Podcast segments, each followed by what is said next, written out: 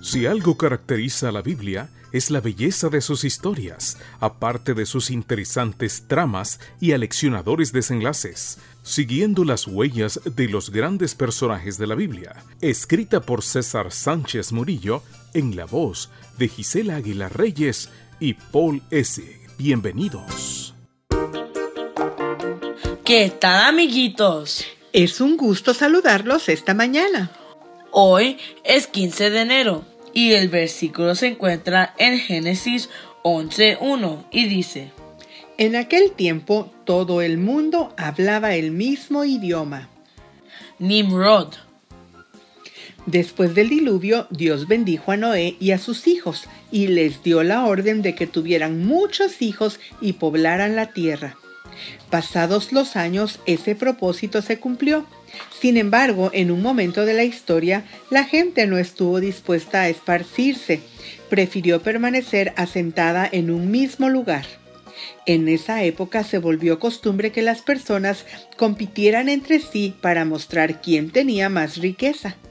La manera más común de demostrarlo era mediante edificios altos, algo parecido a lo que hoy llamamos rascacielos.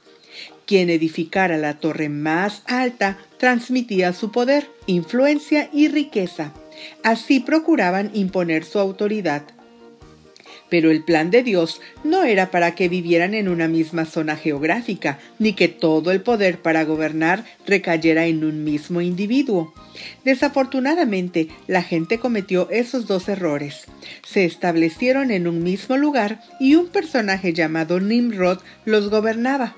La Biblia se refiere a él como el primer poderoso de la tierra. Eso está en Génesis 10.8, fundador de muchas ciudades, entre ellas Babel, posteriormente Babilonia.